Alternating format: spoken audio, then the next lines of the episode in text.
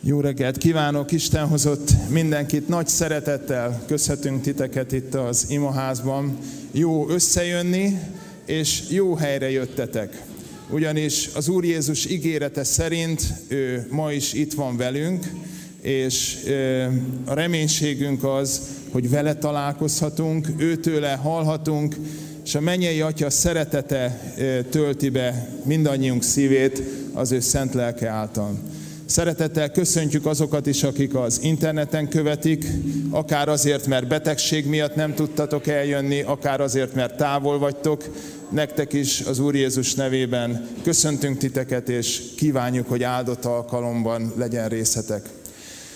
Adventben vagyunk, és sokszor ilyenkor megkérdezik az utca népét, járókelőket, hogy mi is az advent, és a legtöbben azt mondják, hogy várakozás. És persze helyes ez, mert hozzászoktunk, hogy ilyenkor várakozunk, várakoznak a gyerekek az ajándékokra, várakoznak esetleg az idős szülők, hogy talán hazajönnek a gyerekeik a távolból. Manapság sokan már külföldön dolgoznak, és talán ilyenkor arra várunk, hogy megérkezzenek. De igazából mire is várunk, és fontos azt tudnunk, hogy az advent nem azt jelenti, hogy várakozás. Az advent azt jelenti, hogy az Úr eljövetele. Tehát mi, akik adventet ünnepelünk, most már talán lehet mondani több ezer éve a keresztény hagyomány szerint, mi azért várakozunk, mert várjuk az Úr eljövetelét. Egyrészt emlékezünk arra, hogy, hogy karácsonykor eljött, de ugye nem lenne értelme egy több ezer éves eseményt várni.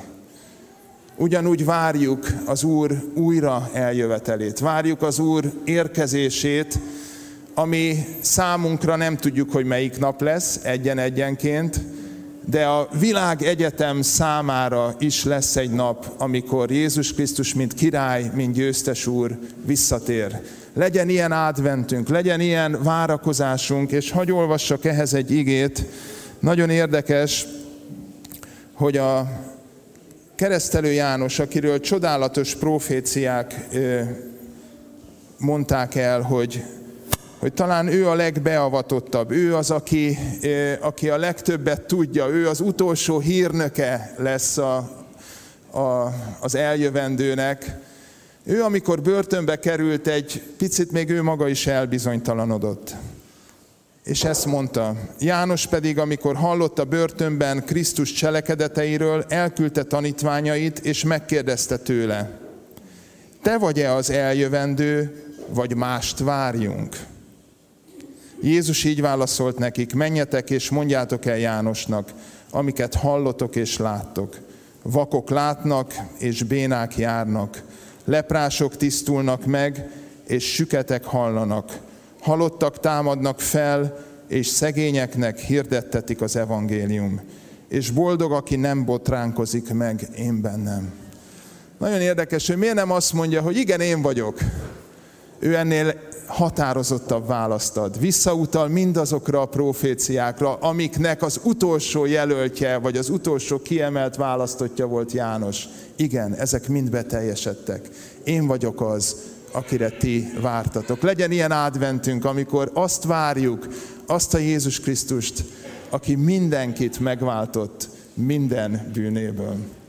Legyen ilyen áldott adventünk, és kérlek titeket, hogy most ö, mindannyian lépjünk be Isten dicsőítésébe, imádkozom, és utána kérem a dicsőítő csoportot, hogy vezessetek minket. Imádkozzunk. Mennyei atyám, köszönjük, hogy te elküldted Jézus Krisztust, ami Urunkat és megváltunkat, aki mint kisgyermek eljött valamikor, mondhatjuk réges-rég, ott Betlehembe, utána úgy élt itt közöttünk, hogy bebizonyította és megmutatta, hogy ő az, akire oly sokan vártak.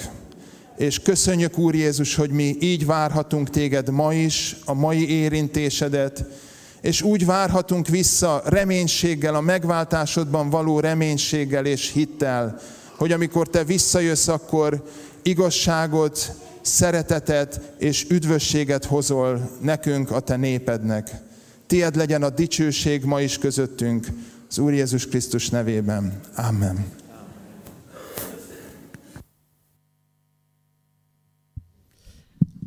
Jó reggelt! Én is mondok két dolgot, aztán utána már énekelünk. Az egyik az az, hogy erről kaptam reggel egy igét a, ehhez az advent témához, ezt felolvasom. Már csak igen kevés idő van hátra, és aki eljövendő, eljön, és nem késik. Az igaz ember a hitből él, és ha meghátrál, nem gyönyörködik benne a lelkem. De mi nem vagyunk a meghátrálás emberei, hogy elveszünk, hanem a hitéi, hogy életet nyerjünk. Ezt kívánom mindenkinek, hogy hit embere legyen, ne a meghátrálásé. A másik dolog az a, ez, hogy sokunknak elment a hangja, és azt érezzük, ami az első dal cím, hogy gyenge vagyok ember, de szeretném, hogyha az a folyó, amiről a énekeink első szakaszai szólnak, az a mennyei folyó, a Szentlélek megerősítene minket is, titeket is, hogy tudjuk az Urat dicsérni. Gyenge vagyok ember.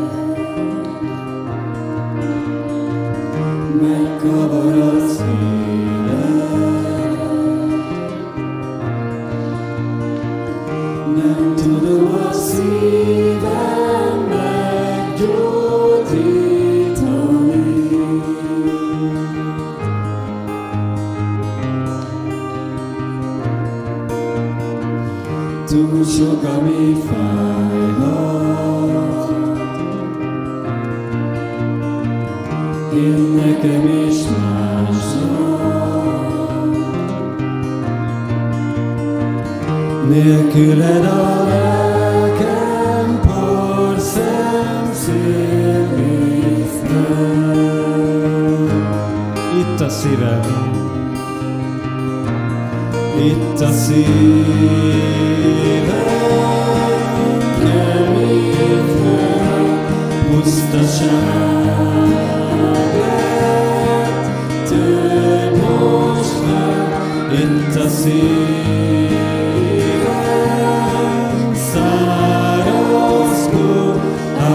You.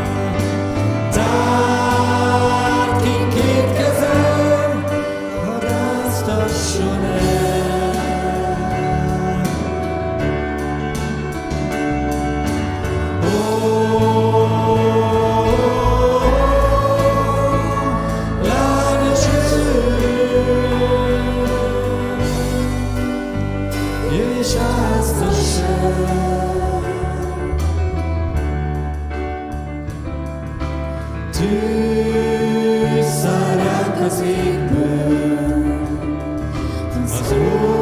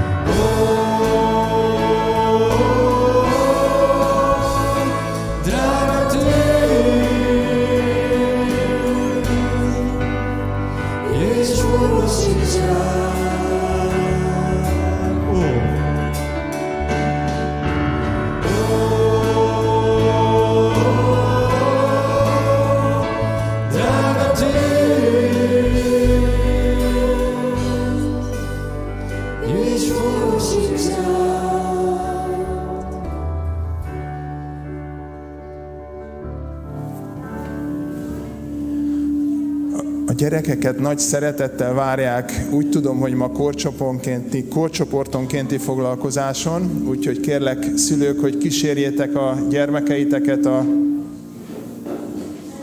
különböző csoportokhoz. Nagyon nagy szeretettel köszönjük, köszöntjük körünkben a Kecskeméti Városi TV munkatársát, kedves barátunkat Isten hozott, és nagyon nagy lehetőség ez is, hogy hogy ilyen módon Isten szava, az ő igéje eljuthat olyan helyekre is, akik ezt a nagyszerű adónak a műsorát nézik. Köszönjük, hogy eljött közénk, és az Úr áldja meg, és áldott adventet kívánunk önnek is, családjának is.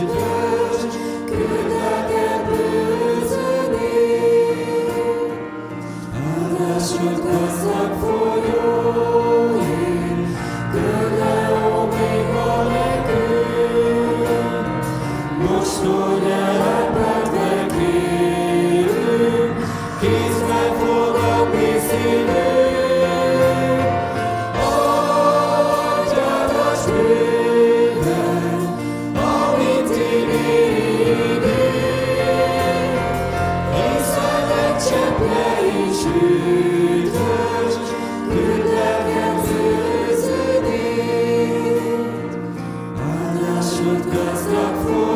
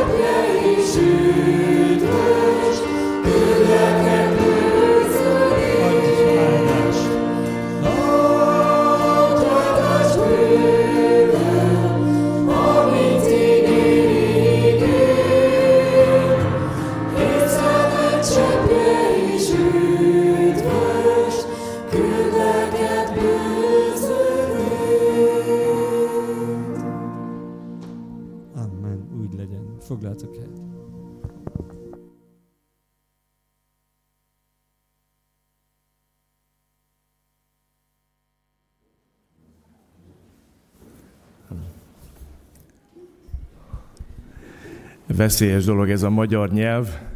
Mielőtt az igét olvasnám, elmondok egy kicsit humoros dolgot. nektek. Minden Isten tiszteletet az irodában szoktunk imádkozni a házigazdával, és azzal, aki a dicsőítést vezet, és Laci mondta, hogy hát lebetegedtek többen a csapatba, és hát imádkoztunk, hogy Isten gyógyítsa meg őket velem együtt.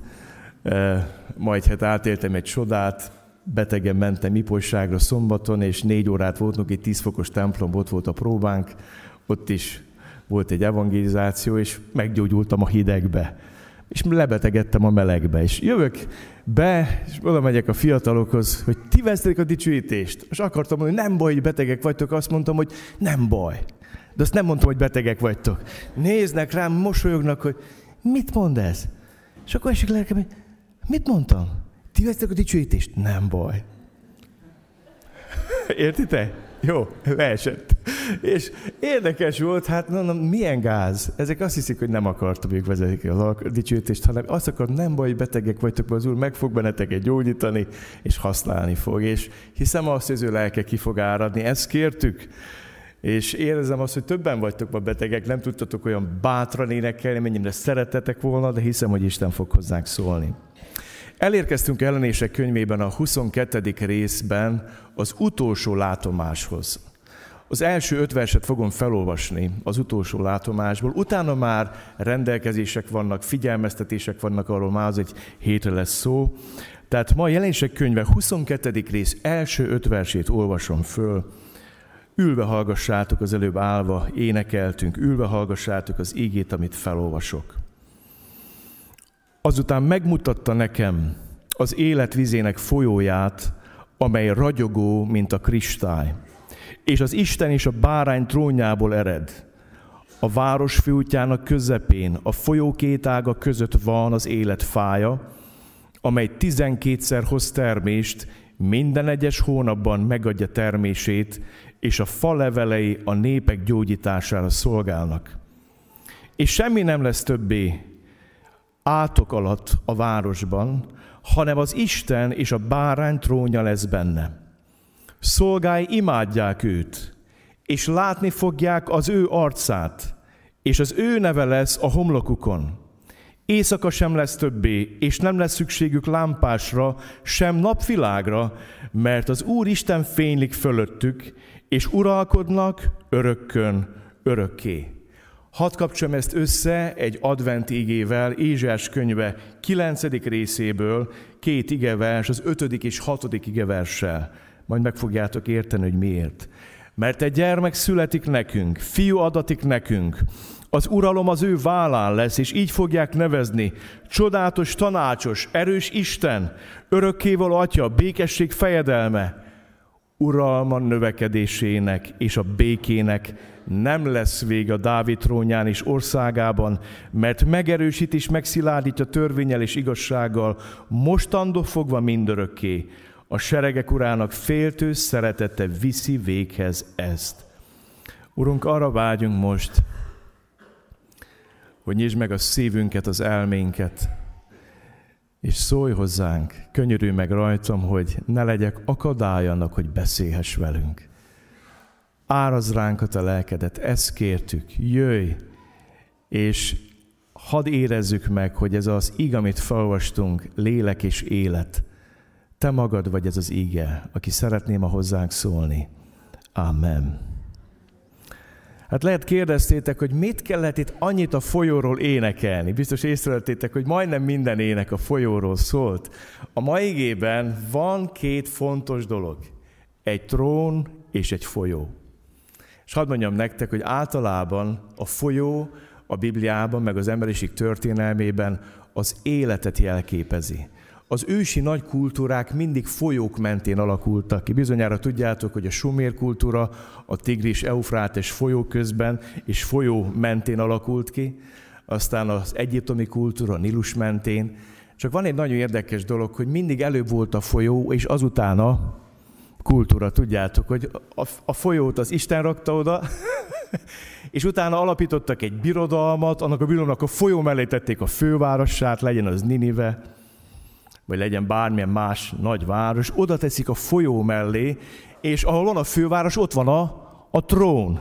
Tehát előbb a folyó, és azután a trón. De a mai égében egy nagyon érdekes dolgot olvasunk, hogy előbb a trón, és azután a folyó. És én erről szeretnék szólni, hogy Jézus Krisztus uralkodik, azt a címet adta mai igétésnek, hogy uralom, amelyből élet árad.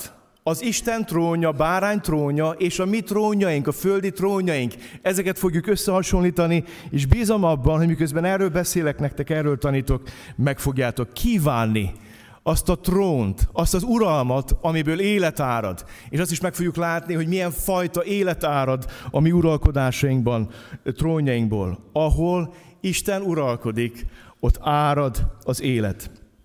De hadd lépek egyet visszább, és beszélek nektek arról, hogy János eljut az emberi képzelőnek a határáig.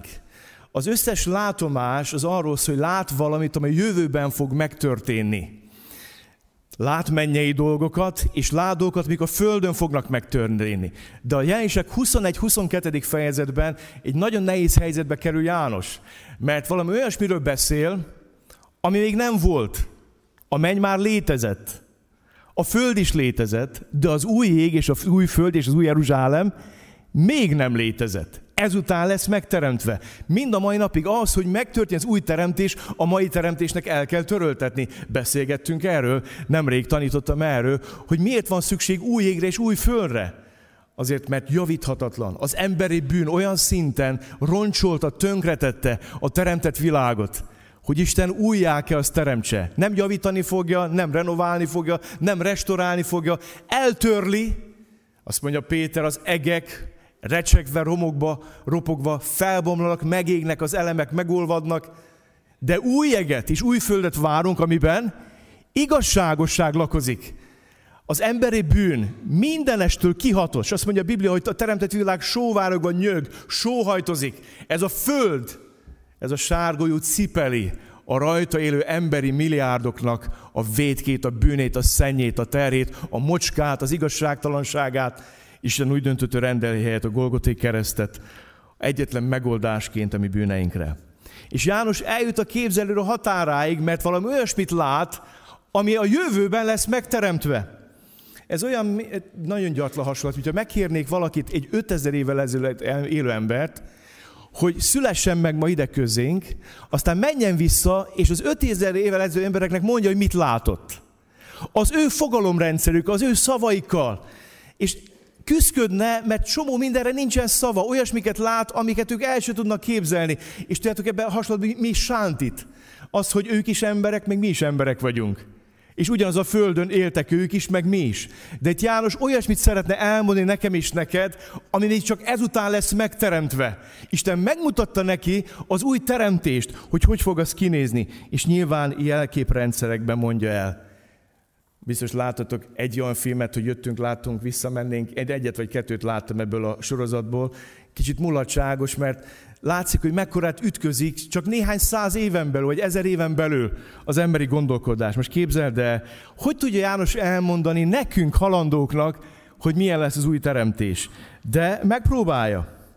És hadd mondjam nektek, a 21 és 22. fejezet olyan, mint egy ilyen hirtelen zoomolás. Biztos láttatok olyat, amikor egy film úgy kezdődik, hogy mutatják a földbolygót, aztán egy kontinenst, aztán kontésen megint zoomolnak, rázumolnak egy országra, aztán azul egy belül egy városra, és akkor még közelebb hozzák a kamerát, és akkor látsz egy szemét, vagy akármit, ahol indul a film cselekménye, ugye? Most János valami ilyesmit csinál. Elő beszélt az új égről és új földről. Majd hetek Gergő nektek arról tanított, hogy az új ég és az új földön lesz egy új Jeruzsálem. És az új Jeruzsálemen belül most bezummol János, és bevisz a szívébe, a legközepébe, és elmondja nekünk azt, hogy mi van az új Jeruzsálem közepébe, legbelül. Megmutatta nekem a szent várost, a Jeruzsálemet, amely Istentől a mennyből szállt alá, telve Isten dicsőségével. Mielőtt szólnék nektek erről a leglényegről, amit Jeruzsálemnek a közepén lát, hogy az emberben feltők a kérdés, hogy milyen fura méretek vannak. Gerga arról szólt nektek tegnap, ma egy hete, hogy hegyek tetején, nagy hegyek tetején láttam mennyi Jeruzsálemet, és kocka volt. Egy olyan fura kocka, hát számítod a mai méretekre, egy olyan kocka, aminek a szélessége, hosszúság és magassága 2400 kilométer. És most ne rendítsenek meg a számok, csak azért mondtam el nektek, mert a mi legmagasabb hegyünk a világon 8,5 kilométer. Mekkorák lehetnek a hegyek, ha a hegyek tetején van egy ilyen valami? Persze ez kép, de a nagyságát akarja leírni nekünk, hogy milyen felfoghatatlan nagy és dicsőséges az. Mekkora lehet a föld, ha ekkora fővárosa. Mekkora lehet az az egész bolygó, amin ez elhelyezkedik. Mekkorák lehetnek azok a hegyek. Miért mondom ezt el nektek? Azért, mert valami csodálatos dologról beszél János, hogy ennek a kockának a közepébe, abban az időben az volt, ez volt a tökéletes mértani forma, nem a gömb. És feltettem, feltettem a kérdést, hogy miért kocka, és lehet, hogy te is felteszed. És nagyon egyszerű erre a válasz. Bizonyára tudjátok, hogy mikor felépült a Szent Sátor, a udvara téglalap alakú volt, a Szent Sátor úgy szintén téglalap alakú volt, és a Szent Sátoron belül volt a Szentek Szentje, ami kocka alakú volt. A Szentek Szentje, az kocka volt. Ugyanannyi volt a szélessége, hosszúsága, magassága. És oda a főpap évente csak egyszer mehetett be. Akkor is azért, hogy engesztelés szerezz a nép bűneire. Ott jelent meg Isten, ott adott kijelentést a zsidóknak. És nagyon érdekes, hogy ezt a képet használja. A földi Szent Sátor és Salamon temploma csak egy picike árnyék a mennyeinek. És képzétek el, hogy a városon belül volt a Salamon temploma, a templom udvarán belül volt a templom, a templom belül volt a szentek szentje. Itt pedig maga a város a, a szentek szentje. Érted? Kiterjeszti Isten az uralmát, és magába öleli, magába foglalja az újjáteremtett emberiséget. Nagyon nehéz nekünk ezt megérteni, de erről szól. És hadd mondjam nektek, van még valami érdekes üzet a kockának. A trón nem mindenek felett van, hanem mindeneken belül.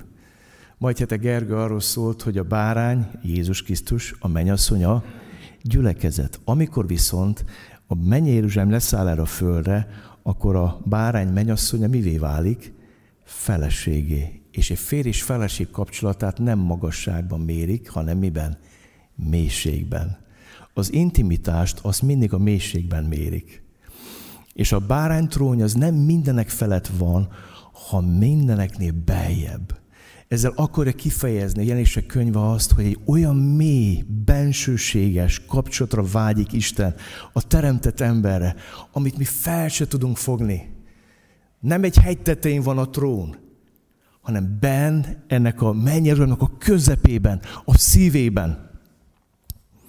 Most ahhoz, hogy még jobban megértsük ezt a mai égét, kell néhány szót szóljak nektek arról a két világról, amit János szembeállít. Az egyik világ a mi világunk, amiben élünk.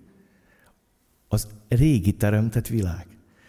A másik világ, amiről beszél a 21-22. fejezetben, az újjáteremtés. És hadd szóljak nektek arról, hogy hogy néz ki a mostani ég és a mostani föld. Már láttuk ezt, de csak összefoglalom a jelenések könyv alapján. A mostani ég és a mostani föld bűn alá van rekesztve. Isten nem az embert átkozta meg a bűnesetkor, hanem a földet.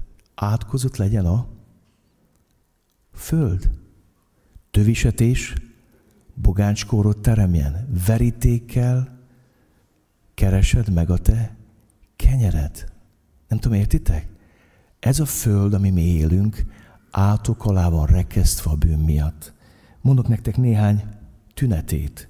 Ez a föld, amin élünk, tele van mérhetetlen fájdalommal, szenvedéssel és betegséggel. Ez a föld a halálnak a bolygója. A Biblia azt mondja, a halál árnyék a földjén lakókra. Rávetül egy nagy árnyék a halál árnyékára a bolygóra. Ott cipeljük a halál árnyékát ezen a bolygón, a bűn miatt. A szenvedés, a fájdalom, a betegség és a halál helye ez a föld. És halottak vannak többen, biztos tudjátok. Sokkal többen vannak, mint az élők. A másik, ez a föld az ordító társadalmi, szociális, erkölcsi és jogi igazságtalanságok helye. A teremtett világ cipeli az emberi lázadás és bűn következményeit. Az a föld, amin élünk, borzasztó igazságtalan hely. Szociálisan, erkölcsileg, jogilag rengeteg igazságtalanság történik, ami növeli a szenvedést. Szokták is mondani, hogy a törvényszékeken jogszolgáltatás történik, nem igazságszolgáltatás, ami azt jelenti, hogy nem mindig az igazság győz. Aztán az a föld, amin élünk, az első teremtett világ végtelenül védtelen, kiszolgáltatott, törékeny és kiszámíthatatlan világ. Valaki megnézte, vannak ilyen filmek, mutatják, hogy egy éven belül, másfél éven belül hány földrengés van a Földön, és ezt jelzik különféle műszerek. Észbontó. Tehát ne, rengeteg van. És hadd mondjam, rengeteg árvíz, vihar, cunami, hurikán, eh, vulkánkitörés, földrengés, egy olyan hely a Föld, a katasztrófák helye, bocsánat, hogy ezt mondom, de egy ilyen világban élünk. Egy törékeny, védtelen, kiszolgáltatott és kiszámíthatatlan világ az, amiben élünk. Az a Föld, amin élünk, a szűni nem akaró háborúk, konfliktusok és megromlott kapcsolatok helye. Milyen büszkén találkozott a narancsárga hajú barátunk a felnőtt csecsemővel. Trump testvér Kim Jong-unnal megoldják a békét. Aztán most Kim Jong-un megint úgy döntött, hogy ő most megint fegyverkezik. De a szűni nem akaró háborúk helye, ez a föld. Állandóan. Aztán ez a világ, a konfliktusok, a megromlott kapcsolatoknak a föld, amin élünk. Ilyenkor karácsonykor még jobban ránezdik az ember vállára. Rengetegen félnek a karácsonytól. Miért? Mert tele vannak rendezetlen családi kapcsolatokkal, és rettegnek, hogy hát karácsony a család ünnep, és hogyha találkoznék, akkor hogy fogjuk kibírni azt az egy-két-három órát, vagy fél napot, hogy találkozzak az a rokon, aki egyébként haragba vagyok, és látni, és kívánom. Milyen borzasztó! Tehát egy nagyon furcsa világban élünk. És hadd mondjam nektek, azért is olyan ez a föld, mert mit tettük azzá? Lassan te biztosan a saját magunk által létrehozott virtuális világnak a fogságába esünk. Olyan szinten függünk attól a civilizációtól, amit megteremtettünk, hogy sebezhetővé tett minket. Azt mondta valaki, hogy a Földön megszűnne az elektromos áram vagy energia, az a világ végét jelentene a Földön. Szó szerint, ez nem, ez nem vicc. Tehát képzeljük, hogy minden számítógépek irányítanak, mindenféle dolgot ezen a Földön, és ez összedőlne amit mind elektromos áram táplál és vezére, az magát a világ végét, ami az emberiség pusztulását jelenteni, mert még magunk tették azzá, függünk tőle. A második, amit szeretnénk nektek elmondani erről a földről, amire mi élünk, a régi teremtésről, a bábeli, a babiloni gondolkodás. Az első bűn az volt, olyan lesz mint az Isten.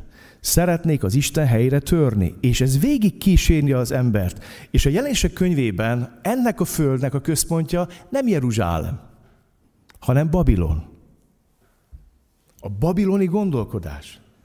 Az új ég új földnek lesz az új Jeruzsálem a központja, ahol Isten uralkodik. De a mi földünkön láttuk azt, hogy egy nagyon furcsa világban élünk. Bábel az első babiloni szimbólum, ahol az emberek törekednek az ég felé.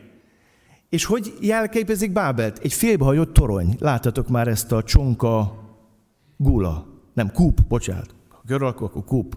Tehát csonka, kúp, hogy elindulnak, elkezdik építeni, és mind mennek föl, mennek föl, mert csak úgy tudják építeni, hogy közben egy útat egy csinálnak köré, és mennek föl, és ez csak félbe marad ez a kúp, nem épül tovább.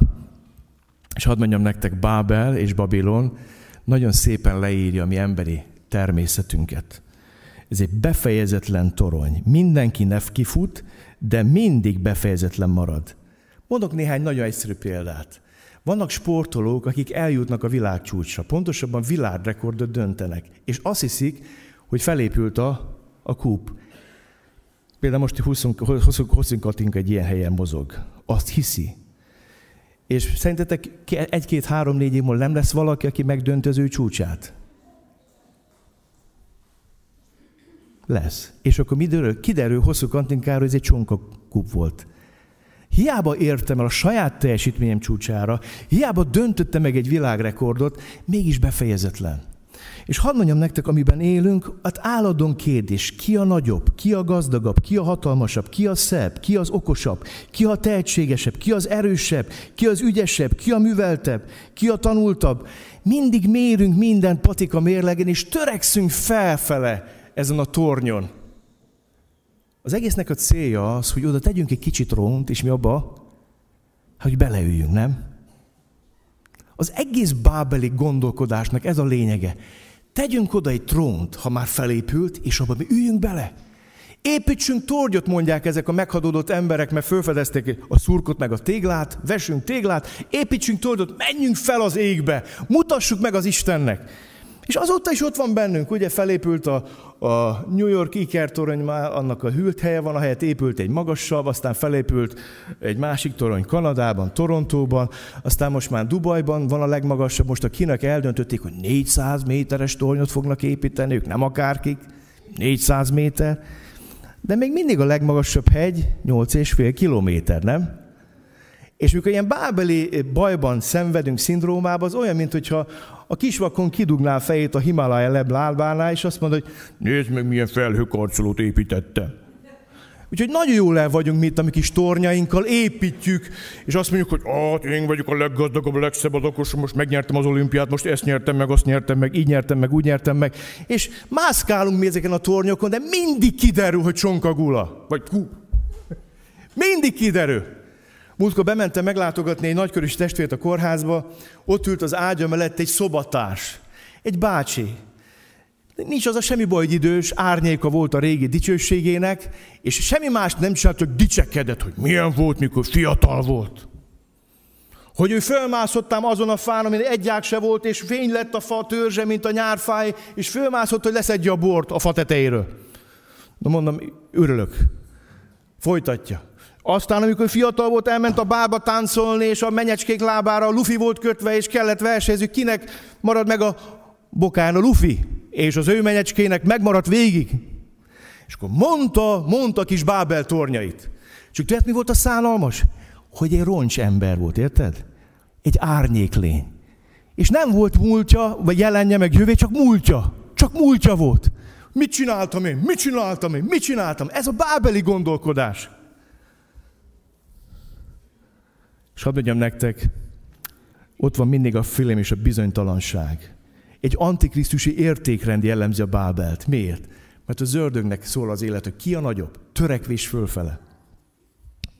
Harmadik dolog, ami jellemző mi teremtett világunkra, régire, hogy vannak trónok, amik mind hajaznak az Antikrisztus trónjára. Gyertek, mondjak el néhány dolgot, hogy mi árad ezek alól a trónok alól. Hatalmaskodás, megfélemlítés, arrogancia, leuralás, kényszer. Az emberi trónok alatt mindig ez folyik. Az emberi trónok alatt folyik a gőg és a büszkeség. Az emberi trónok alatt folyik a korrupció és az igazságtalanság. Az emberi trónok alatt mérhetetlen sok szenvedés folyik. Az emberi trónok alatt hatalmi harcok, háború és sok vér folyik. És hadd mondjam nektek, ezekbe a trónokba fel kell kapaszkodni. És az az kapaszkodik fel, aki erősebb. Mérhetetlen sok vér szivárog az emberi trónok alól. Gondolj Stalin trónjára, mennyi vér tapad hozzá. Gondolj Hitler trónjára, gondolj Ceausescu trónjára. Élvezője voltam az uralmának 19 éven át. Apám kicsit többet fogott ki ebből. Meghurcolták, fenyegették, ijeszgették, barátját megmérgezték, volt, akit megvertek, volt, akit bezártak. Az emberi trónok alól sok vér, fájdalom és szenvedés folyik, és szivárok. És a Biblia azt mondja, ennek a világnak el kell tűnni a babiloni értékrendével, a bábeli trónokkal együtt el kell tűnni, hogy eljön az új ég és az új föld. A régi föld káoszba és nihélbe fulladó teremtett világ eltűnik annak szemmel, aki ezt teremtette, és megszűnik az új ég, a régi ég és föld helyett, megszűnik az új Jeruzsálem Babilon helyett, és ma érkeztünk el az üzenethez, a szívéhez a mai üzenetnek, megszületik a bárány trónja, az antikrisztusi trónok és trón helyett. Való minden emberi trón ha másképp nem nyomelemekben hordozza az antikrisztusi gondolkodást, még a Dávid trónja is, bocsánat, hogy kimerem mondani. Azért mielőtt meghalt volna, beidézte magához Salamon, és azt mondta, hogy tudod, ott van a Joáb, ne engedd, hogy nyugodtan halljon meg. Emlékeztek erre a mondatára? Azért, hogy Dávid is ember volt. Ezen a földön élt, ezen a világon élt, és az ő trónjához is köttetett vér és erőszak, és ezért nem építetett templomot. De most elérkeztünk a mai igénkhez. A bárány trónja, ott van ez a hatalmas kocka, az egész emberiség, újjáteretett emberiség a szentek szentjében él, az Istenból élő kapcsolat, és ennek a, nem a legtetején, a legközepén van valami, ezt olvastam. Hadd mondjam el, hogy hogy került oda bárány erre a trónra. Azt mondtam az előbb, hogy mi felkapaszkodunk a mi trónjainkra, ő beleereszkedett ebbe a trónba. Nézzétek, mit mond az ége. Az az indulat legyen bennetek, amely Krisztus Jézusban is megvolt, aki Isten formájában lévén nem tekintette zsákmánynak, hogy egyenlő Istennel, hanem megürestett önmagát, szolgai formát vett fel, emberekhez hasonló lett, emberként élt, megalázta magát, és engedelmeskedett a kereszt halálig. Na ez az út vezeti a bárányt a trónja fele. Mi felkapaszkodunk a mi trónjainkra, és onnan szeretünk lenézni. És azt hinni, hogy nincs felettünk senki, mint Nebukadnecár. Ő pedig beleereszkedik abba a trónba, a kereszt útján, és azt olvassuk, ezért felmagasztalt őt Isten mindenek fölé, és azt a nevet adományozta neki, amely minden névnél nagyobb, hogy Jézus nevére minden tér meghajjon, mennyeké, földeké, és föld alattiaké, és minden nyelv vallja, hogy Jézus Krisztus Úr az Atya Isten dicsőségére. Éppen ezért, mivel ő nem felkapaszkodott, hanem belerezkedett ebbe a trónba, a világ mindenség teremtő logosza, szava, ezért az atya még magasabbra emelte őt.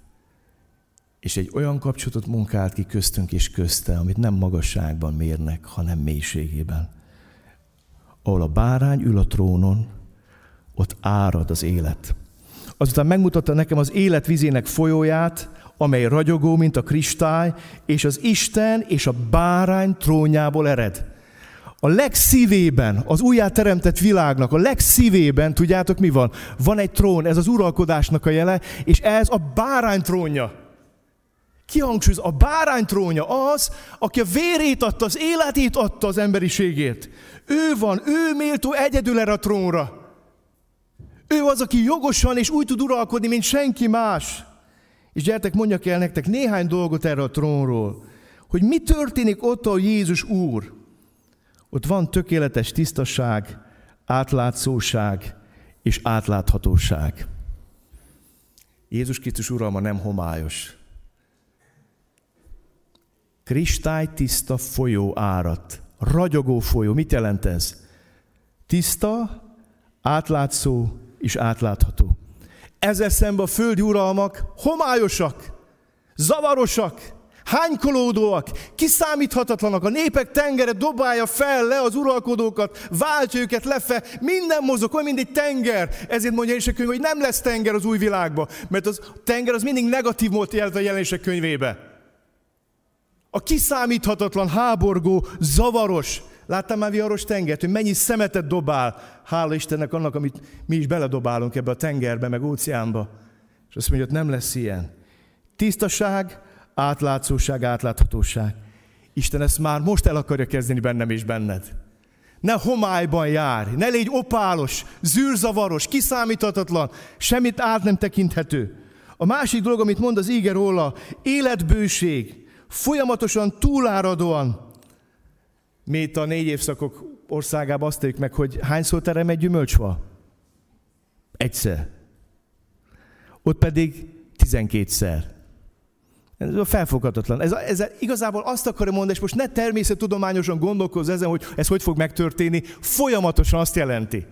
Állandóan, bőségesen. A város főtjának közepén a folyó két ága között van az életfája, amely 12-szer hoz termést. Minden egyes hónapban megadja termését. Túláradó élet, tisztaság, szentség, áttetszőség, átláthatóság, és túláradó bőség. Ez egy felfoghatatlan kép. Egyévi termés helyett havi egy termés. folyamatos, állandó. Aztán azt olvassuk, hogy ebben az országban, ahol a bárány uralkodik, ő van a trónon, ott árad a gyógyulás. A fák levelei mit csináltak? Gyógyították a népeket. Hadd mondjam nektek, ahol Jézus Krisztus Úr, ott nem csak bővölködő élet van, de van áradó gyógyulás. A Jézus Krisztus a trónon azt mondja, hogy nem láttam átkot abban a városban. Nem volt átok abban a városban. Nincs átok, nincs bűn, nincs a bűnnek következménye, mert már magára vette, nincs átok. Mi folyamatosan cipeljük és látjuk a bűn átkainak a következményét ezen a földön. Rengeteg látszik ebből a mai világunkban. Aztán ott, ahol Jézus Úr a trónon, ott árad az imádat.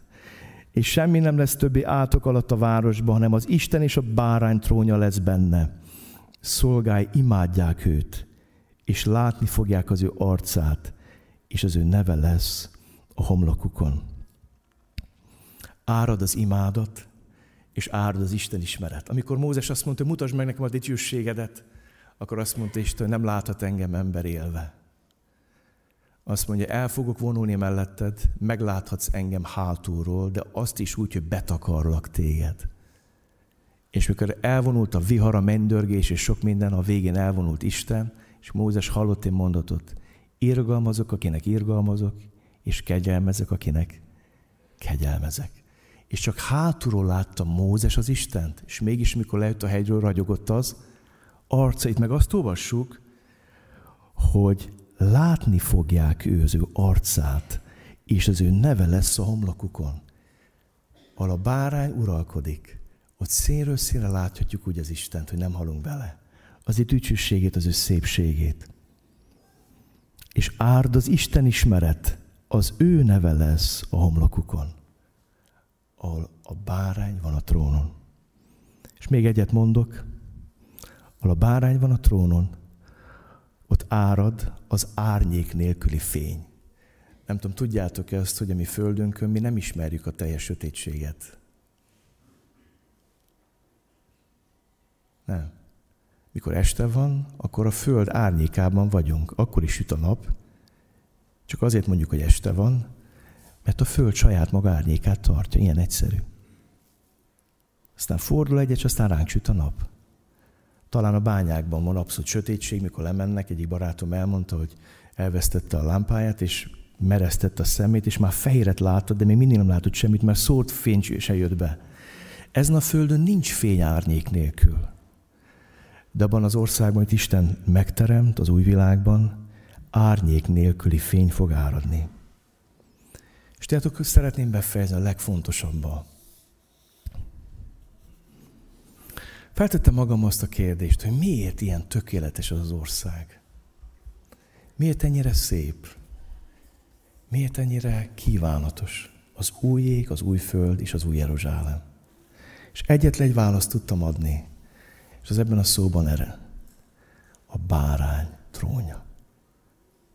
A bárány trónja. A mi világunkban az alatvalók adják a vérüket, az életüket rá méltó vagy méltatlan királyokért és uralkodókért.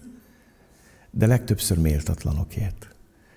Általában a harcmezőn rengeteg emberek vére elfoly és meghal, miközben tisztek dorbézoltak a náci háború idején meleg szalonokba, prostituáltakkal verték az éjszakát, miközben emberek milliói haltak meg kint a frontvonalon.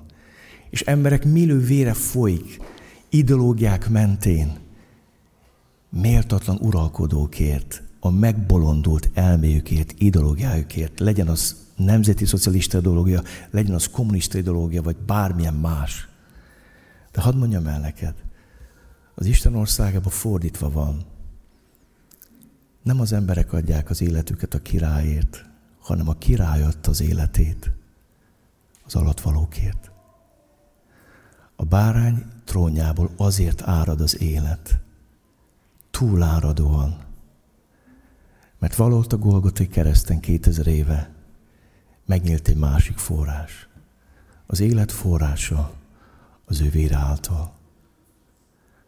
A bárány trónjából nem szivárog vér, könyv, fájdalom, betegség, nyomorúság, korrupció, hazugság, Nem.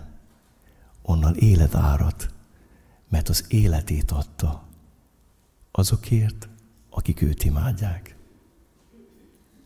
Ezért olyan csodálatos ez a trón. Ezért árad az élet. Ezért olvastam, hogy uralma növekedésnek és a békének nem lesz vége a Drávid trónján és országában, mert megerősít és megszilárdítja törvényel és igazsággal, mostantól fogva mindörökké a seregek urának féltő szeretete viszi véghez ezt. Nincs csodálatosabb trón a Jézus trónján. És szeretnék valamit mondani neked itt karácsony előtt másfél héttel. Ma is árad az élet, nem kell megváltod az új teremtést. Ha szívedben Jézus lesz a trónon, elkezd áradni az élet. Ha te leszel a trónon, bocsánat, áradni fog a fekália. Nem tudom szebben mondani. Körülbelül, ha összerakod a babiloni rendszernek a mocskát, a szennyét, a fájdalmát, a szenvedését, az egy szóval a fekália szó nagyon szépen leírja. De a bárány az életét, a vérét adta, érted? Azért, hogy a szíve trónjára üljön. És ha oda teszed, elkezd áradni az élet. Ha szeretnéd, hogy a házasságodban áradjon az élet, tedd Jézust a szíve trónjára. Ha szeretnénk azt, hogy a gyermekénkre áradjon az élet, tegyük Jézust a szívünk trónjára. Ha szeretnénk azt, hogy gyülekezetünkben áradjuk, áradjon az élet, tegyük Jézust hova? A gyülekezet trónjára, a legelső helyre, a legfontosabb helyre. És tudjátok, ahol ő van a trónon, már most elkezd áradni az élet. És részben igaz az, jöjjön el te országod, legyen meg a te akarod, mint a mennyben, úgy a földön. És ezen a földön csak részben lesz meg ez. Az új és az új földön pedig hogy lesz? Teljesen tökéletesen. Amen. Tudjátok, van két ének. Laci, nem tudom, hogy mind a kettő nagyon rövid. El tudnánk énekelni. Az egyik az, hol Jézus Úr az éjszakát, napsugaras fény járja át. Két, aláhúzzuk két vonallal a mai ígétést. A másik ének így szól, egy forrás van, mely bűntől megtisztít. Hely, hol sötétben napfény, világ. Gyertek, álljunk fel, és énekeljük ezt a két éneket hol Jézus Úr az éjszakát, napsugaras fény járja át, és a másik ének egy forrás van. És majd Gábor buzdíti mára, jó?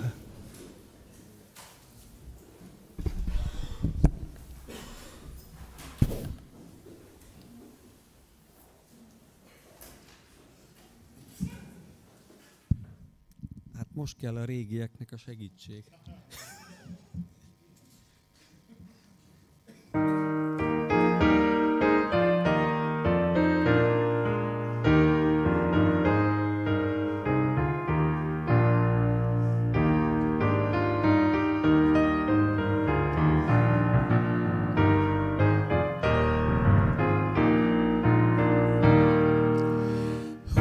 Jézus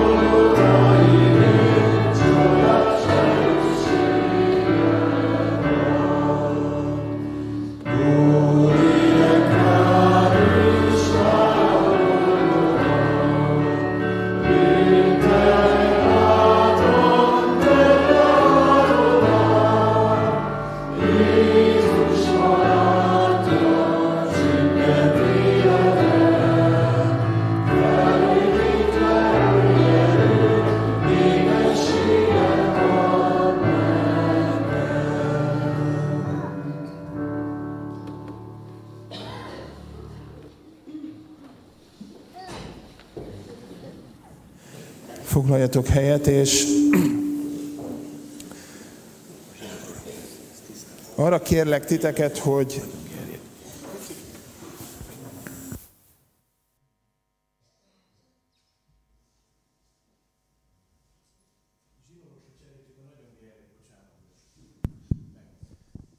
arra kérlek titeket, hogy hajtsuk meg a fejünket, és nagyon érdekes volt, ahogy Sámuel prédikált, és közeledett a, a vége, úgy éreztem, hogy, hogy arra biztat minket a Szentlélek, hogy, hogy vizsgáljuk meg, hogy ki ül a trónon a szívünkben, és ezek után pont ezeket a szavakat mondta, úgyhogy most ezt szeretném, hogy, hogy engedelmesen tegyük meg.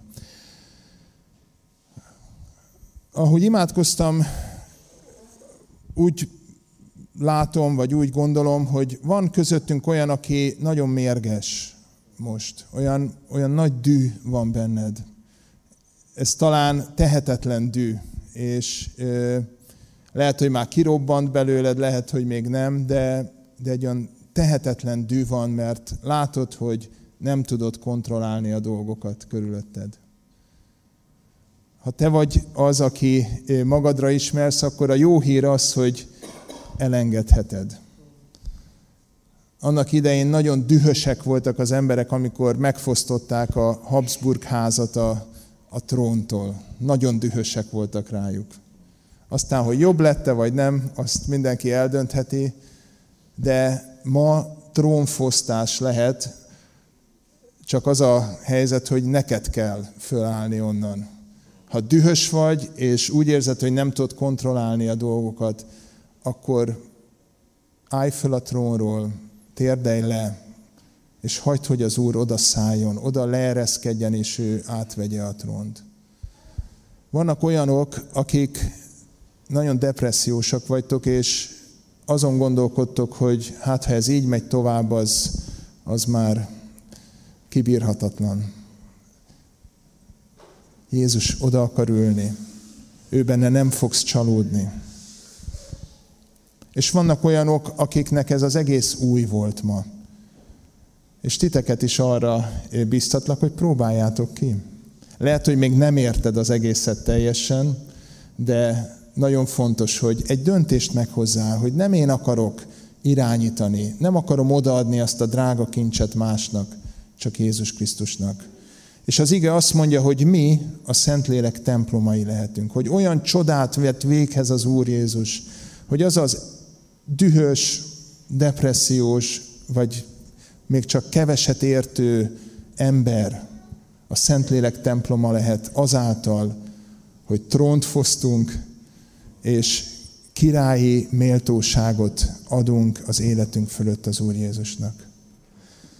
Mindenkit kérek, aki szeretne ebben részt venni, hogy azzal fejezzük ki, hogy most letérdelünk az Úr előtt. Hogyha egészségügyi vagy egészségi szempontból ezt nem tudod megtenni, mert olyan fájdalmaid vannak, akkor hajtsd meg a fejedet, és nyújts ki a kezedet az Úr előtt. De hogyha úgy vagytok, hogy nem okoz borzasztó fájdalmat a térdelés néhány percig, akkor kérlek velem együtt, térdeljetek le. Ez egy trónfosztás, és királyá koronázás zajlik. A mindenható Atya Isten koronázza királyá Jézus Krisztust mindazoknak a szívében, akik megüresítik az életük fölötti uralmat ő előtte. Így fogunk imádkozni most. Menyei atyám, elég volt a csalódásokból. Elég volt a toronyépítésből, és dőlésből, és földrengésből. Elég volt a megalapozatlan házaknak a pusztulásából, Uram. Bocsáss meg a bolondságomat, bocsáss meg, atyám, azt, hogy, hogy mindig újra és újra kezdtem. Kerestem egy szép, sima, homokos talajt, és újra és újra kezdtük. Bocsáss meg, atyám. És kérlek, Úr Jézus, jöjj, védj uralmat az életemen. Nem akarom azt irányítani, hanem neked akarok engedelmeskedni. És köszönöm, hogy az ige azt mondja, hogy így az én szívemből is élő víznek folyamai ömölhetnek majd. Úr Jézus, Te vagy az én Uram, Te vagy az én királyom, Te vagy az életem, Te vagy az elég nekem. Jöjj a szívembe. Amen.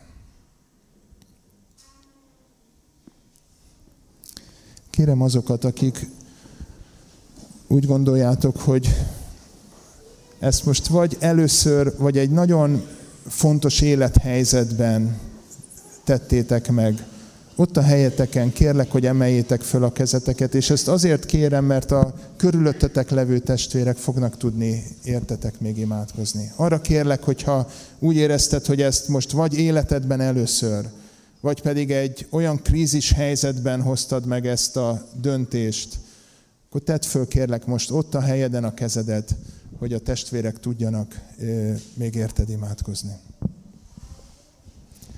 Nagyon kérlek titeket, hogy ahol láttok kezeket emelkedni, menjetek oda, vagy forduljatok oda a testvéretekhez. Még egyszer kérem, hogy tegyétek föl azok, akik így kértek imádságot, és ne maradjon egyetlen kész sem egyedül. Kérlek, hogy forduljatok oda, és kezdjünk el imádkozni ezekért a, a testvérekért. Még volt kéz, ne szégyeld magad. Jó, az és legyen áldás az, hogy ott van a kezed, hogy azt más megfoghatja. Az nekünk áldás, hogy érted tudunk imádkozni.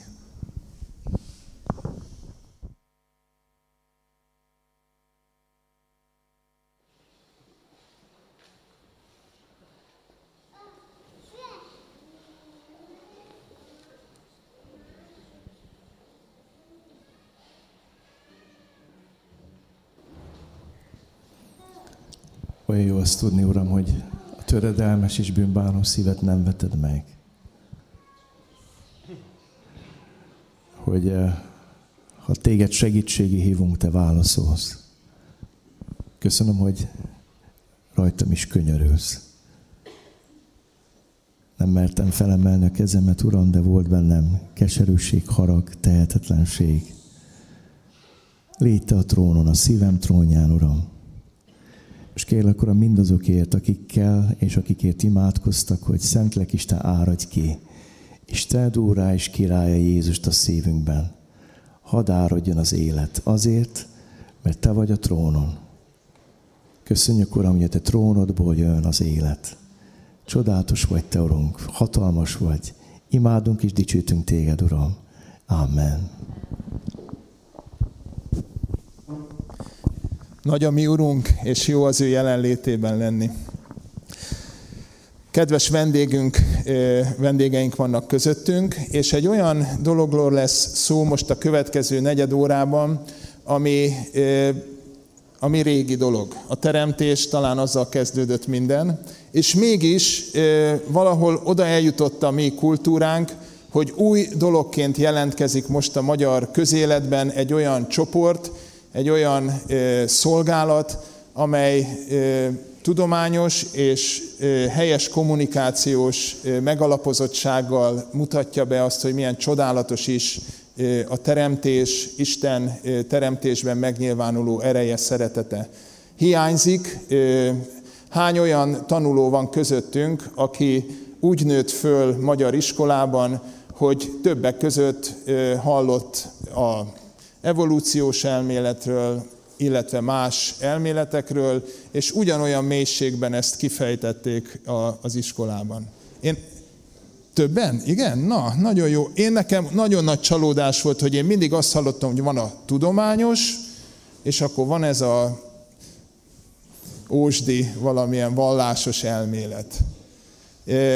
Tovább mennék, a Tudományos Akadémián is gyakorlatilag labdába sem rúghat az, aki, aki nem az evolúciót dicsőíti, és nem abba a rendszerben gondolkozik. Ezért nagyon fontos és hiánypótló az, hogy testvéreink Donát és Barbara a Örömhír Alapítvány keretei között elkezdtek valami olyan úttörő munkát itt Magyarországon, ami reméljük, hogy változást hozhat először kicsiben, és utána egyre nagyobban. Nem ők az elsők, akik ezt teszik, de egy új széllel, egy új lendülettel indul most az ő szolgálatuk. Kérlek, hogy Donát, vagy Donát és Barbara mutassátok be, és segítsetek nekünk is megérteni, hogy hogy tudunk titeket segíteni, támogatni ebben a, az igen fontos és nagyszerű szolgálatban. Köszönöm szépen. Isten áldjon meg benneteket, szeretettel köszöntelek. Ficsor Donát a Korgoványról, az Örömhír Alapítványtól, feleségemmel Barbarával. Négy pici gyermekünk van otthon. És nagyon szépen köszönjük Sámuel testvér a meghívásodat. Néhány hete hívtál föl telefonon, hogy hallottad azt a küldetést, amit Isten ránk bízott az utóbbi egy-két évben, és szeretnéd, hogyha itt ezen a hegyen is inspirálnánk és buzdítanánk a testvéreket ebben a témakörben. Köszönjük szépen, megpróbálunk megfelelni ennek a kérésednek. Mielőtt belefognék, szeretném megkérni a feleségemet, hogy egy igét osszon meg veletek, amit most kapott itt az előbb. Ficsordonátné Barbara vagyok, biológia, kémia szakos tanár, emellett elvégeztem a baptista teológiát, és ahogy Donát említette, négy gyermekes édesanya, és mégis azt mondom, hogy nem ezekkel dicsekszem, ahogy Pál mondja, hanem azzal a Krisztus Jézussal, aki új szívet teremtett bennem. Mert hogy ő ma is teremt. És hogy ő, mi számomra az az üzenet, amit elhoztunk, az a projekt, amit itt kiírva láttok, látnak, a Creation Project, azt egy igeversel szeretném elmondani.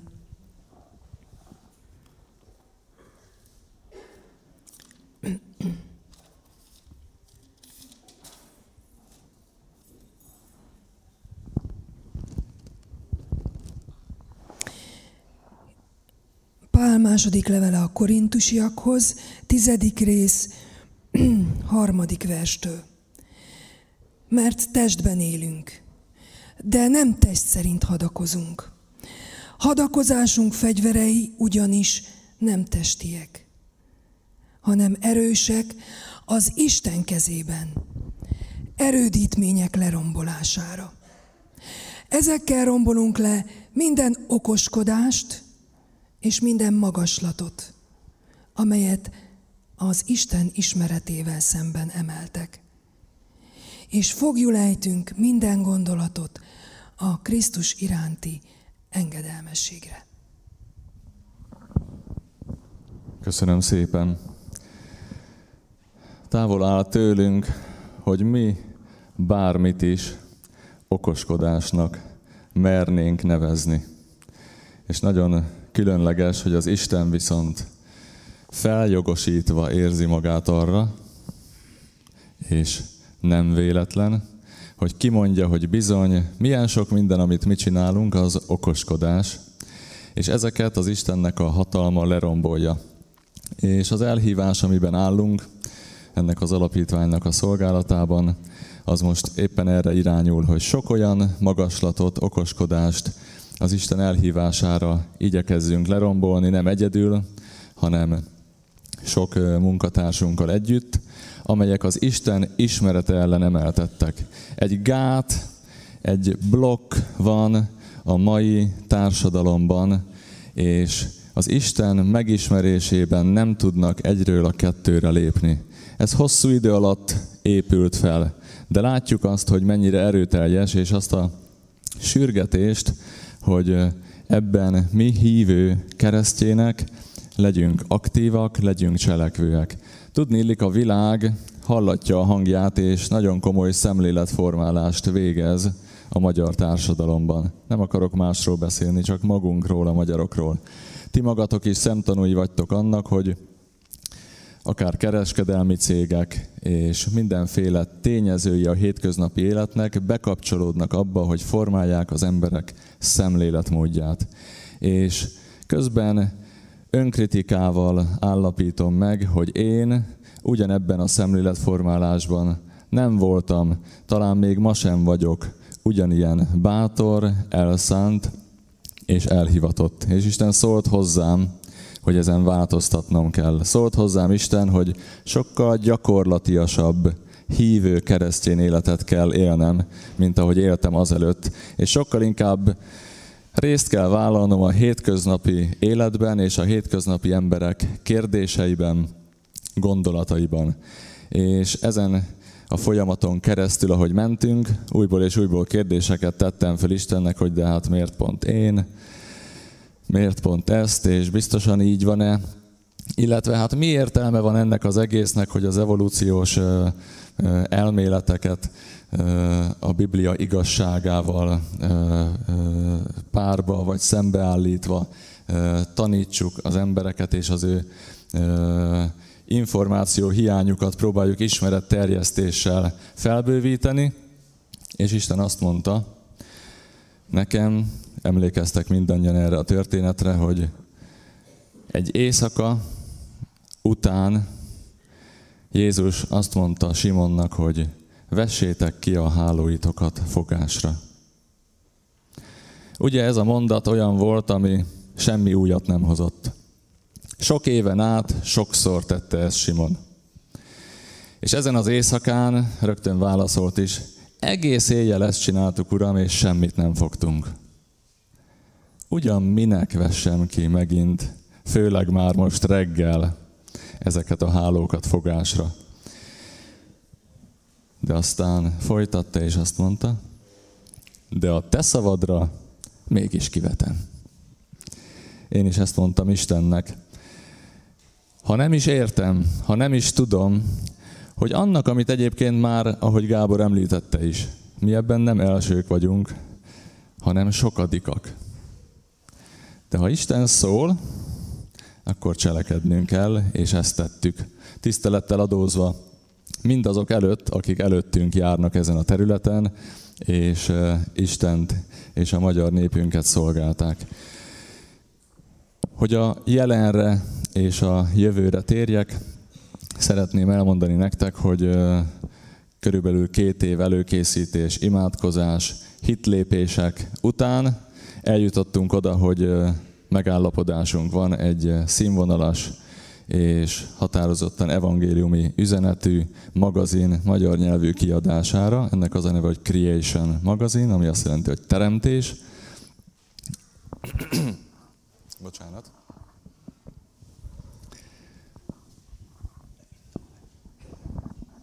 Köszönöm szépen.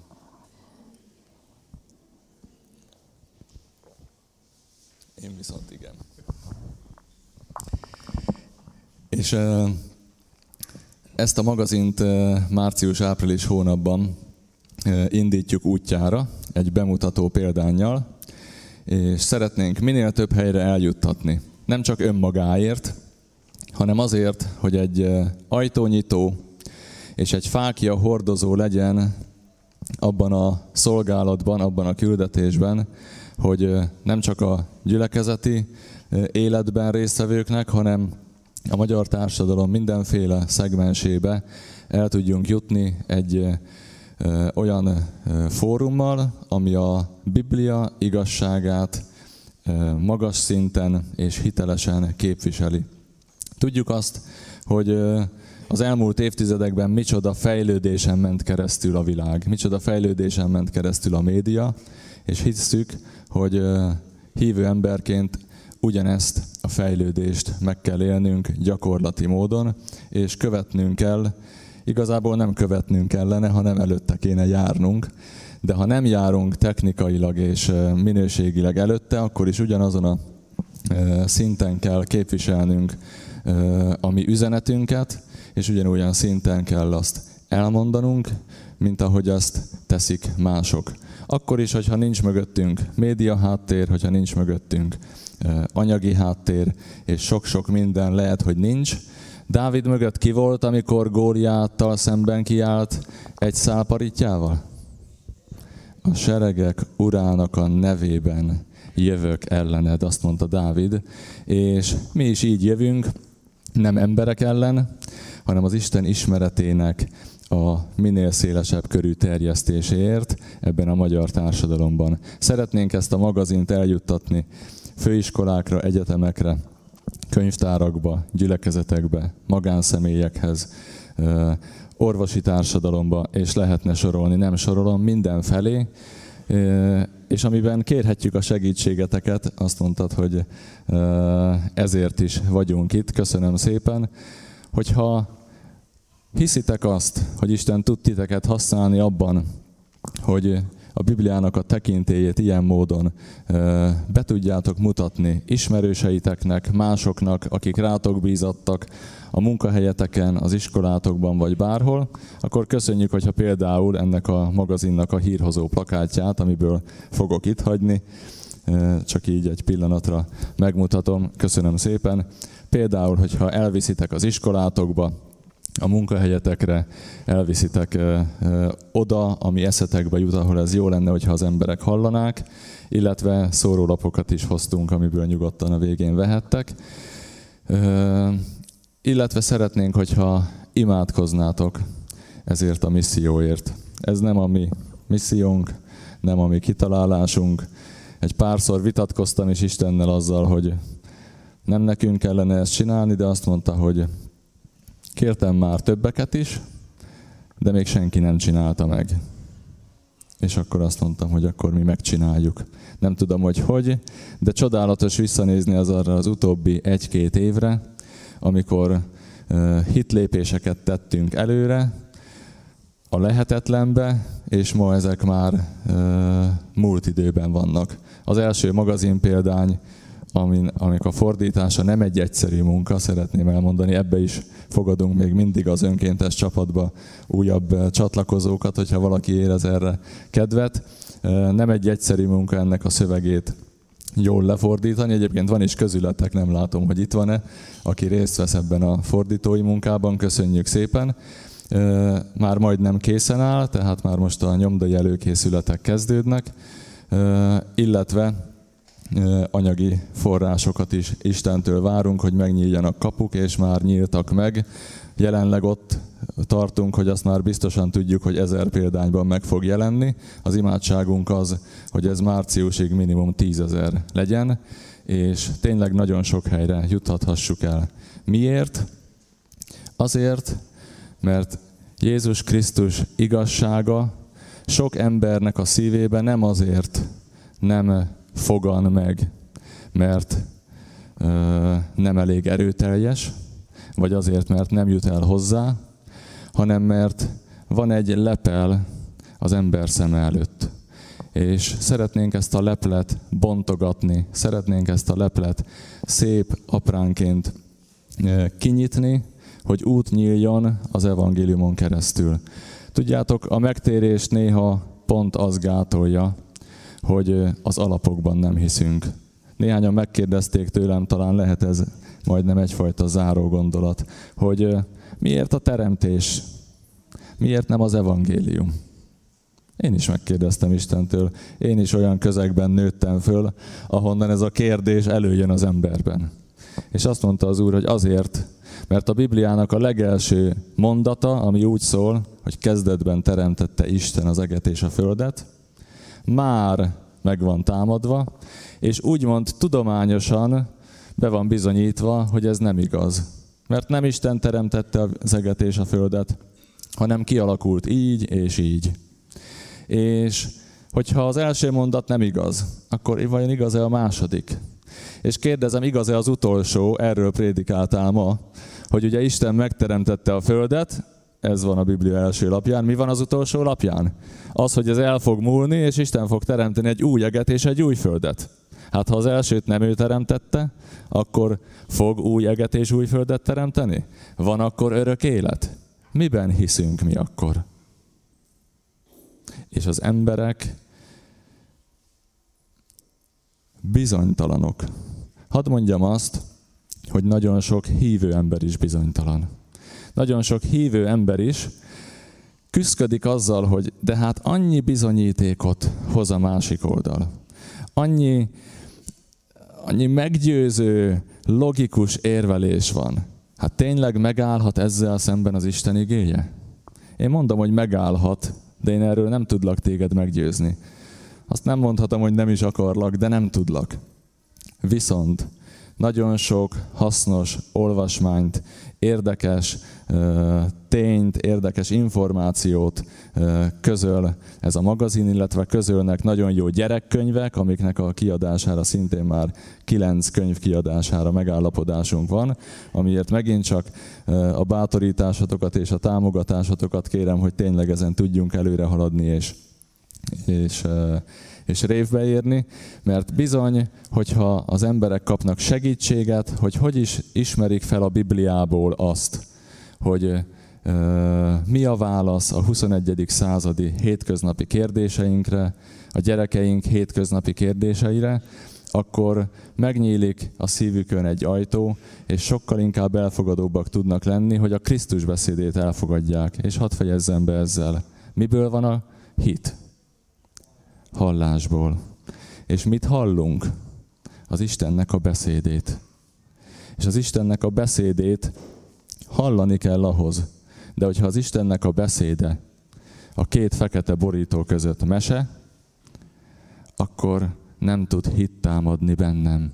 Ezért szeretnénk az egész társadalomban piciktől nagyokig építeni az Isten igényének a tekintélyét ilyen módon, és bátorítunk arra, hogy ha érdekel titeket ez a dolog mélyebben vagy jobban, akkor bátran nézzetek meg bennünket a firemedia.hu oldalon, iratkozzatok fel a hírlevelünkre, illetve most itt az Isten tisztelet végén elérhetőek leszünk, meg tudjuk mutatni nektek azokat az eredeti kiadványokat mintában, amikhez hasonlóakat fogunk magyar nyelven elérhetővé tenni gyerekeknek is, felnőtteknek is, illetve hosszabb távon nyilván szeretnénk tovább lépni, és digitális felületeken, online felületeken, mobil applikációkon az Isten igéjének a tekintélyét és a bibliai világképet közvetíteni ennek az egész magyar társadalomnak, aminek nagy szüksége van erre. Köszönjük szépen!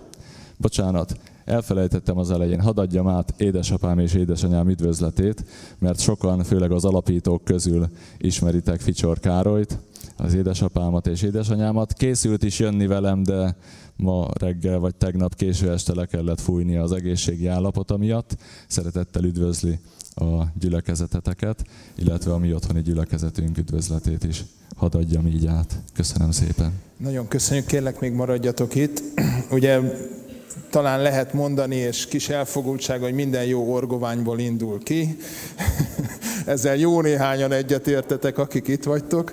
De milyen büszkeség, hogy, hogy Isten megáld titeket ilyen látással és elhívással.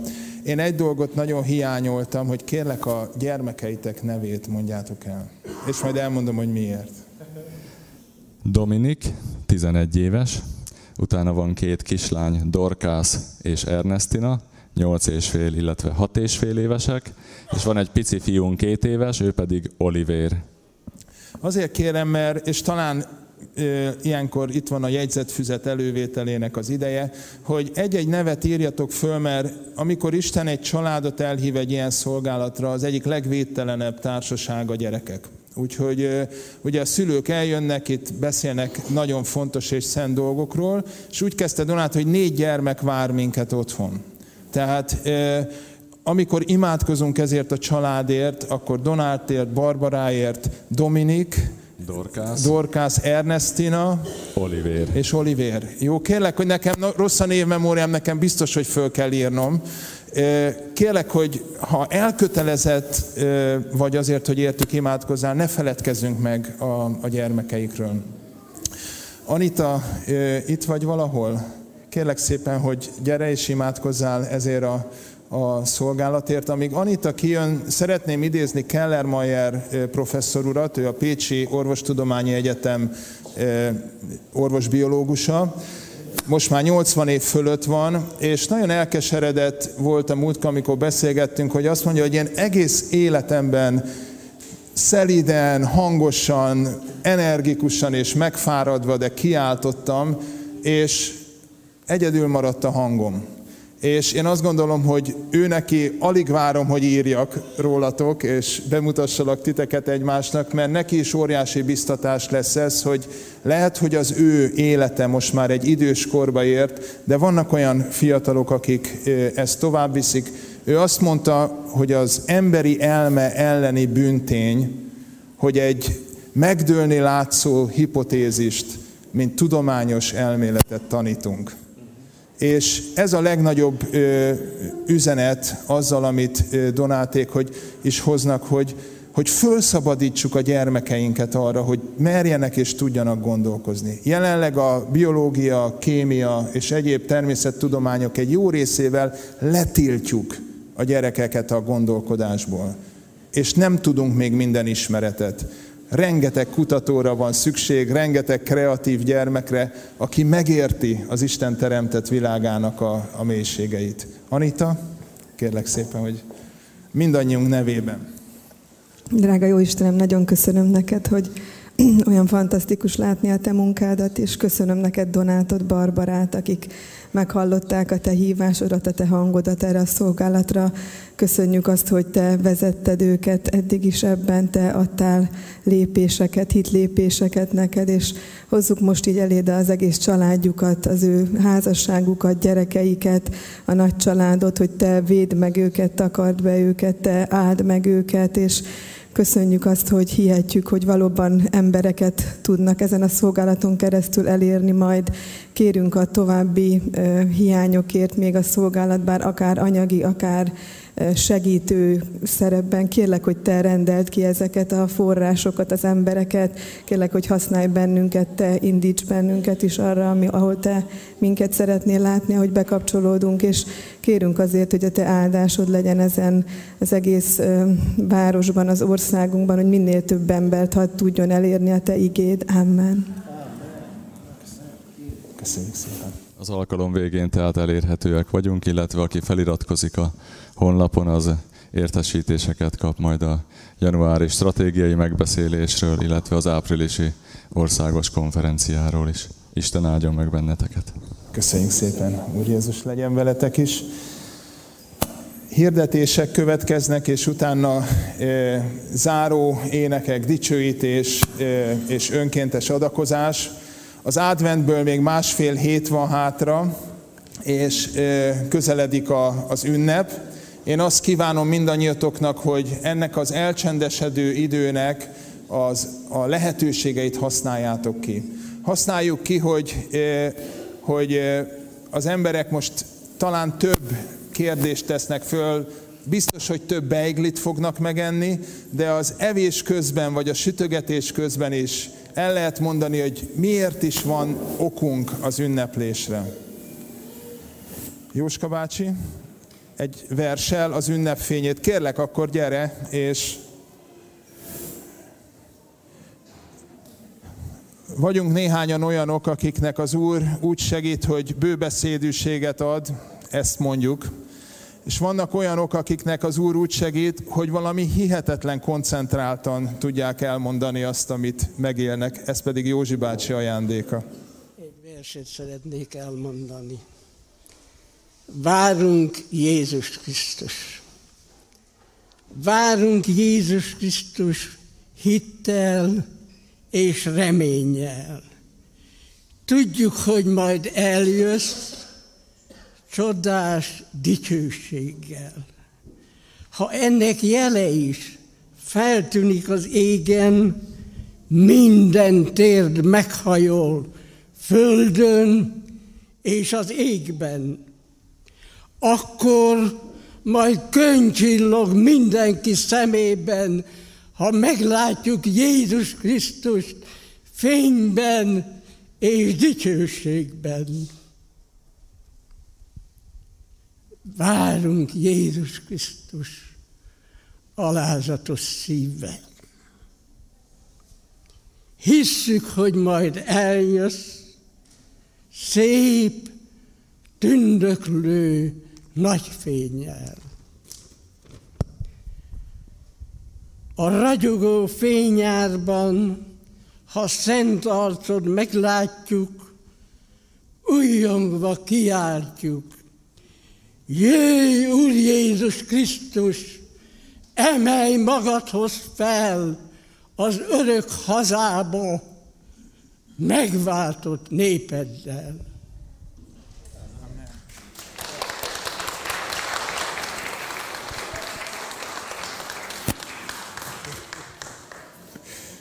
Tudjátok, Jóska bácsival van egy ö, diskurzusom a taps helyzetéről, úgyhogy ez nagyon ö, kedves volt, hogy belőletek az ő szolgálata az tapsot fakasztott. Jóska bácsi, folytatjuk a beszélgetésünket. Én azt gondolom, hogy ha a lelkesedésünk, az Isten iránti hálánk abban ö, nyilvánul meg, hogy a két tenyerünket összecsapjuk, akkor ez is lehet egy áldott köszönetnyilvánítás. Köszönjük, Jóska bácsi! Hirdetések.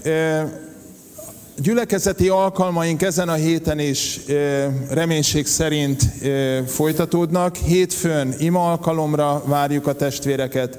Kedden a férfi kör, harcosok klubja néven gyűlik össze és folytatja a küzdelmet feleségeikért, gyermekeikért és a gyülekezetünkért. Szeretett vacsorát, az a múlt héten volt, bocsánat, ezt ki kell törölni, ezt hálát adunk, hogy megtörtént a múlt héten. Viszont, amit most az Isten tisztelt előtt kaptam hírként, hogy nem lesz barátkozók alkalma, Gergő, ugye az volt a, a, az üzenet. Tehát, hogy ezen a, a, a szombati barátkozó alkalom elmarad, pénteken 18 órakor megre, megtartásra kerül. Tehát a szombati barátkozók alkalma marad el. Viszont szombaton az IFI találkozik, és egy különleges alkalom ma tervezünk december 22-én, egy karácsonyi koncertet, karácsony arra is alkalom, hogy benne van a kultúránkban, hogy ilyenkor valahova elmegyünk. Úgyhogy hívogassátok azokat az embereket, akik szívesen jönnek, és ez is közelebb hozhatja őket az evangélium megértéséhez. 25-én, ez nem ezen a héten lesz, hanem közvetlenül ugye a jövő héten a karácsonyi ünnepkör első napja, 10 órakor lesz itt Isten tisztelet. Ezt is már előre hirdetem, hogy nagy szeretettel várjuk a testvéreket. Nem kilenckor, hanem tízkor, tehát egy picit hosszabb pihenő lehet, reggel a gyerekek még játszhatnak a előző este kapott ajándékokkal.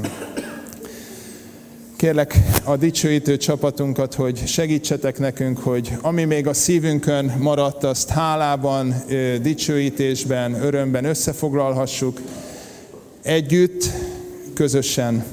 Jó volt együtt lenni. Most úgy gondolom, hogy utoljára állok itt ki a cipős dobozt hirdetni. Nagyon nagy reménység van a szívemben, nagyon nagy áldásokat tapasztalunk meg már most, és arra szeretnélek benneteket bátorítani, hogy 23-án 17 órakor lesz ez az ünnepség, hogyha van kedvetek, gyertek el, segítőket várunk majd az ajándékok átadására, 20-án és 21-én a csomagoláshoz is várunk segítséget, akkor fog szerintem kicsúsosodni, nagyon sok iskola jelezte, hogy jövő héten ők is adnának át nekünk ajándékokat, ehhez kell, hogy azért minél többen összejöjjünk, hogy átnézzük, kipótoljuk, korosztályokra lebontsuk, és ami, amiben még kérünk támogatást az imákon túl, hogy az édességünk nagyon-nagyon szűkös, illetve a testápoló termékeinkben kérnénk benneteket, hogy támogassatok és imádkozzatok továbbra is. Köszönöm szépen! Nagyon szépen köszönjük ezt a lehetőséget is, és minden egyes ilyen doboz vigye az Úr Jézus szeretetét közel azokhoz, akik kapják. Kérlek, hogy akkor vezessetek minket a dicsőítésben, és a, ezek alatt az énekek alatt, a második ének alatt pedig akkor megtartanánk azt az adakozást, amivel e, építhetjük tovább Isten országát teljesen önkéntes módon. Hát leredukáltuk kettő énekre, de az egyik az nincs a listán, csak a prédikáció hatására a 97-es ének a füzetből, te vagy az, akiből érett árad, és a másik a Terád vár egy szép ország, az utolsó.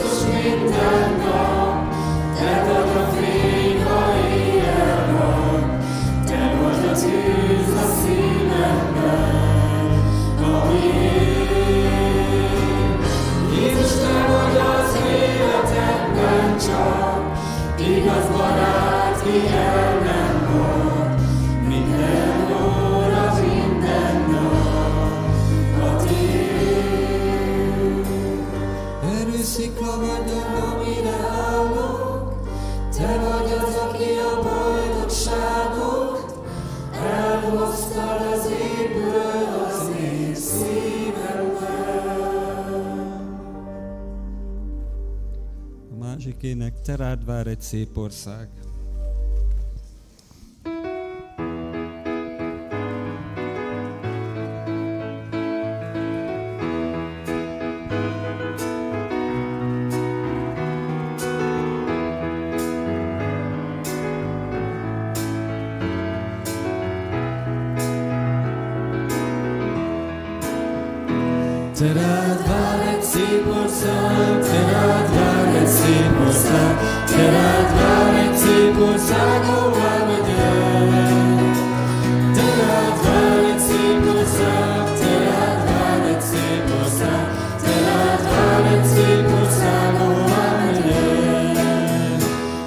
your day.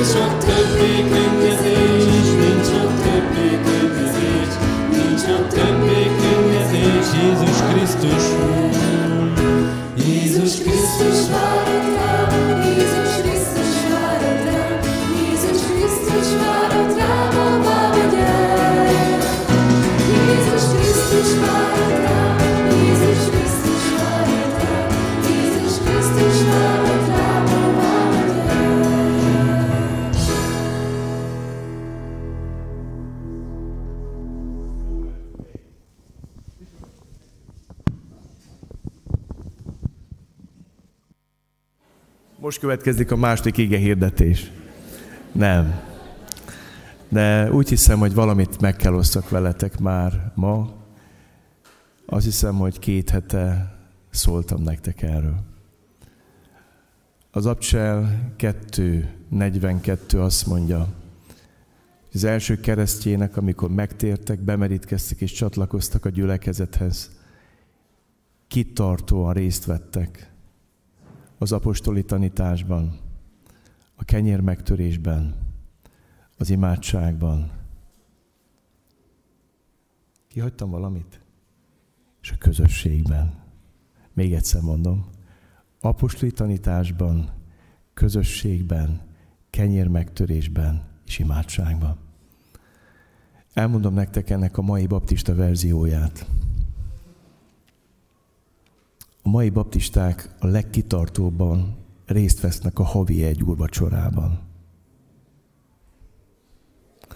Sok helyen láttam ilyet, itt nem jellemző, hogy olyankor dugik tele van. A hónap első vasárnapján az is eljön, aki soha úrvacsorázni kell, testvér. A kitartóbbja részt vesz a heti egy apostoli tanításban. Aztán egy igen pici töredéke részt vesz a gyülekezeti ma életében. És legtöbb gyülekezetben, hál' Istennek, nálunk nem így van, nem is léteznek kis csoportok, azt se tudják, hogy mi az a közösséggyakorlás. És hadd mondjam nektek, hogy borzasztóan egy oldalak a repülőgépek, csoda, hogy nem zuhannak le. Aztán lehet ezt árnyalni sokféleképpen. Amíg itt pásztor leszek, ezt mindig fogjátok tőlem hallani. A gyülekezetünk nem fog előrébb jutni az ima életénél és a közösség életénél. Nem. Nem elég, hogy kitartóan részt vesz az úrvacsorában és az ige hallgatásban. És tudod, miért vagyunk ebben kitartók? Mert ez egy passzív dolog. Még ki is viszik neked. Csak annyit kell, csak kived, az bekapd. Ennyi. Ennyi. Az imádsághoz oda kell adnod magad. Oda kell adnod a térdet, az akaratodat, alá kell rendelt Istennek. Az, hogy kitartóan részt vagy a közösségbe, ki kell szakítsd hetente azt a másfél-két órát, és el kell menned. Ha esik, ha fú, ha fáradt vagy, ha jó kedved van. A legjobb házi csoportunk, tudjátok, hogy kezdődött? Azt mondta Satya, ha nem én lennék a házi csoport vezető, és ma nem nálunk lenne a házi csoport, na ma lett volna az, hogy nem jöttem volna el. És ez az egy mondatával a Szentlek megnyitotta mindannyiunk szívét, és a legjobb közösséget éltük meg. Mert amikor kitartasz valami, amit Isten kér, akkor Isten lelke árad. Úgyhogy én így hirdetem nektek a hetet. Nem úgy, hogy fakultatív lehet. A Szentlélek mondja neked, hívunk téged szeretettel imádkozni. Hívunk téged, a Szentlélek hív ma el, hogy egy hétre ez van. A lélek és a mennyasszony azt mondja, jövel, mondom neked ma, hívunk és várunk téged közösségbe. És hívunk téged úrvacsorát és meg igét hallgatni is. Jó? Nagyon fontos, hogy megértsük, hogy mind a négy dolog a helyén legyen. Köszöntést hozok Aszódról, Ipolyságból, Szlovákiából. Mindenonnan Isten áldását kívánjak a gyülekezetre, és gyertek, kérjük az áldást az Úrtól erre a hétre.